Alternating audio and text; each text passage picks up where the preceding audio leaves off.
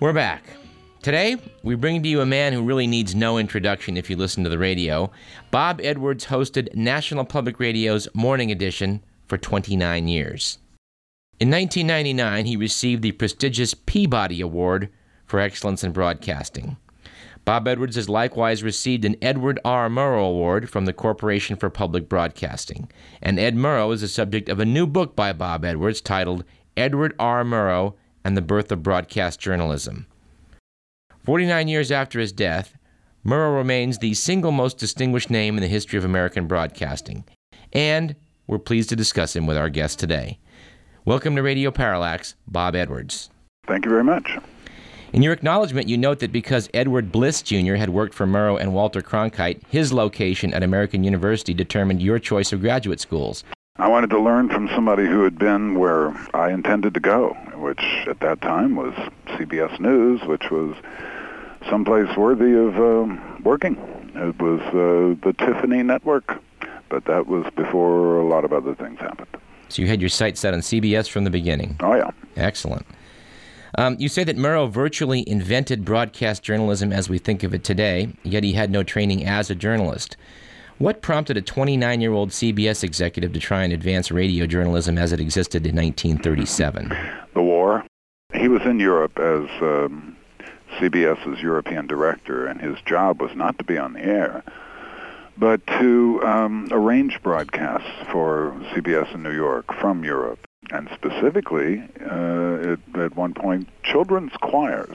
CBS wanted to hear children's choirs at a time when Europe was about to blow up.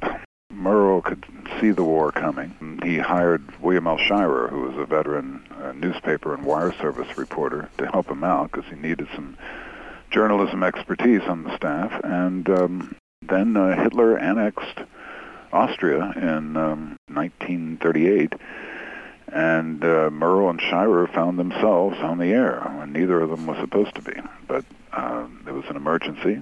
They did a fantastic account of what was going on with the annexation of Austria, and William Paley, the chairman of CBS, liked it so much, he ordered them to do another broadcast the next day, and then the next day, and the regular nightly newscast was born. Until then, radio had been largely events coverage. You covered trials. Announcers were sent out to cover press conferences and political conventions and the like. But there was no enterprise journalism, no digging up new stories, original reporting. The war started that, and Murrow and Shirer became the nucleus of this fabulous group of reporters that included Eric Sevareid, Howard K. Smith, Richard C. Hottelet, some fantastic reporters. Murrow's celebrated for his eye for talent. Could you say a few words about some of those other men, Sevareid, Hottelet? Yeah, he wanted smart people. Who could blame him? Radio was a place for pretty voices. He didn't care about pretty voices. In fact, his bosses in New York thought that the people he hired had terrible voices. Didn't like Eric Sevareid at all. But Murrow wanted smart people and people with contacts who would be helpful in reporting the war. So he hired Charles Collingwood and Howard K. Smith, who were both Rhodes Scholars. He hired Winston Burdett, who had finished Harvard in 3 years, magna cum laude. That's the kind of people Murrow wanted. You talk in your book about how important Murrow became to the political battle in this country over whether America should get involved in World War II. And we're going to dig up an excerpt from that broadcast. This is Trafalgar Square. The noise that you hear at the moment is the sound of the air raid sirens. I'm standing here just on the steps of St. Martin's in the Fields. A searchlight just burst into action off in the distance. One single beam sweeping the sky above me now. People are walking along quite quietly. We're just at the entrance of an air raid shelter here, and I must move this cable over just a bit so people can walk in. There's another searchlight just square behind Nelson's statue. Murrow remains politically neutral in that broadcast, yet he places the Nazi menace right into American living rooms. Absolutely true. In 1940, that was still astonishing. But this was a real war. Those bombs were killing people. that was still a novel thing to have in your, the sounds of actual war in your living room.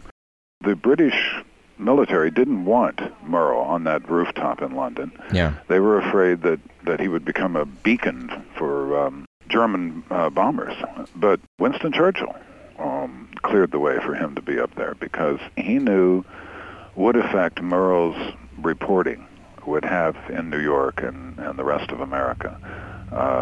He wanted America to know what Britain was up against. He wanted America's help. He wanted to break American neutrality. Frankly, so did Franklin Roosevelt on this side of the Atlantic. And, he thought that Murrow's broadcasts were very useful in bringing Americans out of their isolationism. They wouldn't have anything to do with what they called Europe's troubles.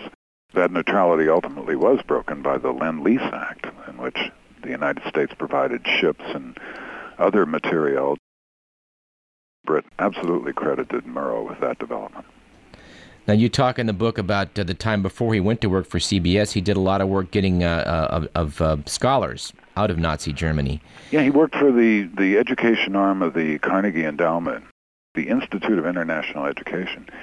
And the appeal was made to the Institute to help out all these, first German and then other European countries as they were taken over by the Nazis.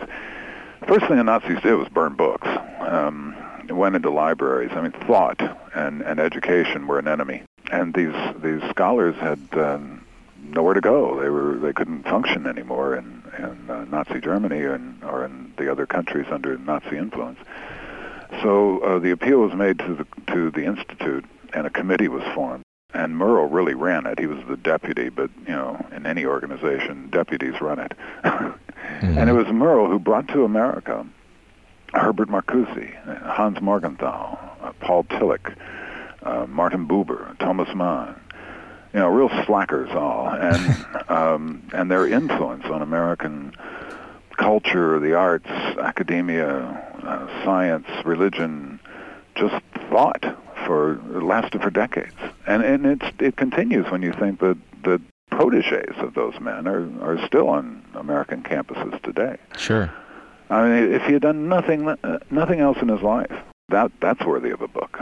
The records are all at the New York Public Library, and a lot of them were only made public fairly recently, long after Murrow's death. So the details are just coming out on that contribution that he made before he ever got into journalism or hooked up with CBS.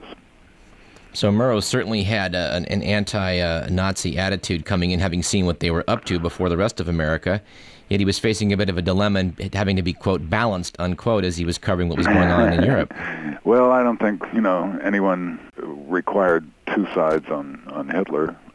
Well, he didn't think so, did he? No, and others, too. I mean, Richard C. Hottelet had been a prisoner of the Gestapo back when he worked for United Press, before the United States got in. There was no love lost there. William L. Shirer, of course, was many years in Berlin and smuggled out his diary at the bottom of a crate filled with CBS scripts. So the Nazis thought it was just the scripts. At the bottom, he had his diary, which became a fabulous bestseller, Berlin Diary. At the time, it was probably the biggest-selling nonfiction book, and followed that up later when he finished up at CBS with The Rise and Fall of the Third Reich. Which, by the way, your book has inspired me to pull off my shelf and to commence reading. It's a monster book, but it's the Bible as far as that era goes. Well, you talk of Richard C. Hottelet. He's still alive. He's still active. Writes for the Christian Science Monitor. Daniel Schorr, hired by Murrow in 1953, is still working for NPR. Could you comment on these men's work and their longevity? Yeah, isn't that great? I'm going to meet Dick Hottelet in person in a couple of weeks when I get to New England, and he was very helpful. He read the manuscript, and so did Dan Schorr, and made suggestions, corrections, and the like. And Marvin Kalb claims to be the last guy that Murrow hired, and Marvin gave me some interesting little things about the personal Murrow. He said that when Murrow would come into a room, enter a restaurant or whatever, everybody stopped and turned and looked at him. That there was just some kind of charisma, you know. They just wondered, who is this guy? Even before they recognized him as the fellow on their television set. There's something about him. Yeah, just an aura. And Marvin said that Murrow never noticed this. He was always looking at the ground. Wow. The book is Edward R. Murrow and the Birth of Broadcast Journalism, and we're speaking with author Bob Edwards. One person who turned down Murrow was Walter Cronkite. In 1843, Cronkite decided to stay as a UPI wire service reporter, and it's pretty clear that the two men never really got along afterwards. Why do you think that was? Murrow was very fond of stealing UP's reporters. He got Bill Downs, Charles Collingwood, Howard K. Smith, and Richard C. Hottelet, all from UP, and others. And he wanted Cronkite. But UP gave Walter a $25 raise. That was enough for Walter to stay. And Murrow wasn't used to being told no. He wasn't used to being turned down. And he took it personally. And years later, when Cronkite did work for CBS Television in the 50s, they worked together. And were always cordial on camera together, but socially, at parties and the like, there was an icy relationship there. Murrow just never forgot and never forgave. David Halberstam, I think, has a little anecdote about a hostess describing the two men taking dueling pistols off the wall, and they weren't being 100% kidding. That's right. You know, they probably each had a couple of soda pops by that point, too. You know? I love your anecdote, which I'd seen nowhere else, about after getting inebriated at the Christmas party, Murrow prevailing upon Robert Trout to do the broadcast. Yeah, what a story. That was before, when Murrow was still in New York in his earliest days at CBS. He was director of talks. So he was a junior executive. And so Trout was an announcer, a newscaster, and Murrow outranked him. And so Murrow was insisting on taking Trout's script and going on the air after the Christmas party. And Trout says that, I knew it was wrong, but what could I do? He outranked me. No one ever tried that with you at Morning Edition, did they? Well, no one apparently was listening. It was Christmas, and, the execs, the suits, never complained or said anything to either one of them. And Trout said Murrow was flawless. It was his very first time at the microphone and speaking to a national audience. You talk about Winston Churchill taking an interest in Murrow, and when his boss, CBS Chairman Bill Paley, came to Britain, he was basically introduced to a lot of people through Murrow. And can you talk about Murrow's unique relationship with his boss? Yeah, they were tight at first during the war. Paley got interested in CBS. He and his dad ran a cigar company before it was even called CBS. I think it was the United Broadcasting. I don't know what it was, but they sold a lot of cigars advertising on this new thing, this radio thing. And so Paley just went and bought the thing, called it CBS, and built it into this rival of NBC, which was more established. And the way he did that was largely through Murrow and his wartime reporting. So Paley owed a lot to Murrow. Murrow would walk the streets of London during the Blitz, and the bombs falling all around them, and they forged this bond during the war that stood Murrow in good stead going into the television age. But that's where it fell apart. CBS had changed. It was now television and radio. It had many other kinds of properties, movie studio, record company, real estate holdings. It was a big conglomerate. And what Murrow was doing on television were these controversial, aggressive, investigative reports that upset people. It upset sponsors who didn't want controversy. They wanted frothy entertainment that would sell their products. It upset the FCC and Congress. And Murrow was just literally bad for business. Besides, the programs didn't make money. They were ratings losers because they were news. Right. News the old-fashioned way, not news of today, which makes money because it's not really news. And year afterward, you say, I could quote you that saying that Paley was trying to make money, not save the world. Murrow believed CBS could do both. That's right. And believed they should. Yeah. So they had a falling out, and ultimately Murrow was marginalized at CBS, pushed to the sidelines, no longer hosting a program on a regular basis. He realized he was done and went into government. You note that Murrow's demise would have come even sooner had not CBS a commitment to public service in the 1950s. And in the book, you talk rather passionately about the further downturn of TV news in the 1980s. Could you talk a bit about the decline of television over the last two decades? The news was done for public service, and it was not to make money. Along the way, the networks became owned and operated by Hollywood studios and big corporations who feel everything should make money. Disney owns ABC and figures, well, you know, the theme parks make money. The news division ought to make money, too. So it does.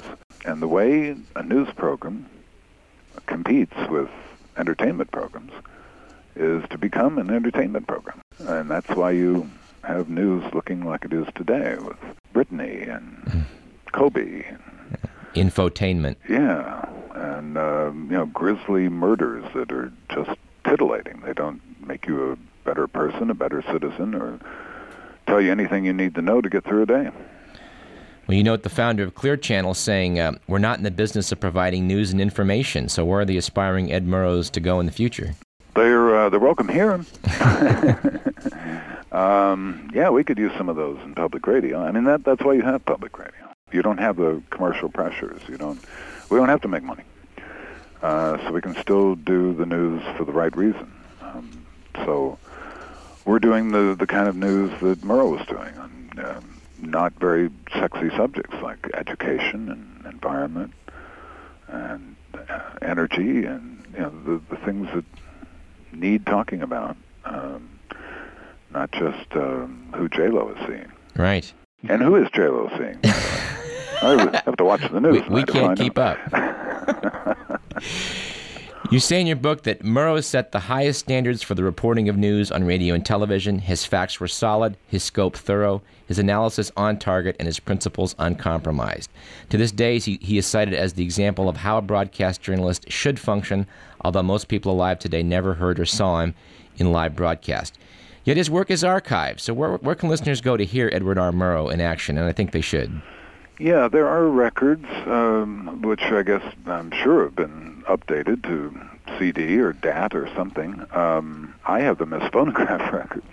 We could put a plug in maybe for World War II on the Air, a book I bought inspired after I read yours, which has 50 broadcasts on CD. Yeah, they're around, and you find little ads in the backs of magazines, along with other old-time radio programs and the like. So they're around, and of course they're at the Museum of Television and Radio, which has offices in New York and Los Angeles. Yeah. Murrow's papers are at Tufts University, and there are also collections at Washington State, his alma mater, and Mount Holyoke, which is Janet Murrow's alma mater. Well, Bob Edwards, thank you for talking with us about Edward Murrow, and we hope that everyone will go out and get a copy of Edward R. Murrow and the Birth of Broadcast Journalism. Well, you're very kind. Thank you so much. Thanks again. You bet.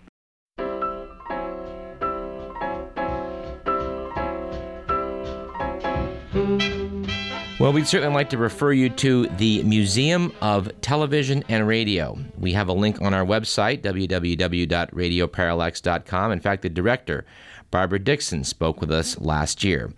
If you're down in Los Angeles, and I guess there's one in New York as well, you should go and take a look at some of these television and radio efforts of Murrow's boys. And speaking of that, the book, The Murrow Boys by Stanley Cloud and Lynn Olson, won numerous awards a few years back. That is well worth your time to read, as is The Powers That Be by David Halberstam. Halberstam analyzes CBS, Time Life, the Washington Post, and the Los Angeles Times, and tells the fascinating histories of each one of these powerhouses of American media. We'd also recommend World War II on the Air, a fine book by Markel Bernstein and Alex Lubertazzi. It includes a CD that has more than 50 actual broadcasts of World War II by Murrow's team. All right, that about wraps up this segment. We would note that Daniel Schorr observed that, quote, in our business, there are few real heroes. A lot of stars and celebrities, but few real heroes. Edward R. Murrow was one of the very few, and we'll be speaking with him next. I'm Douglas Everett. This is Radio Parallax, and you're listening to KDVS 90.3 FM, Davis, Sacramento.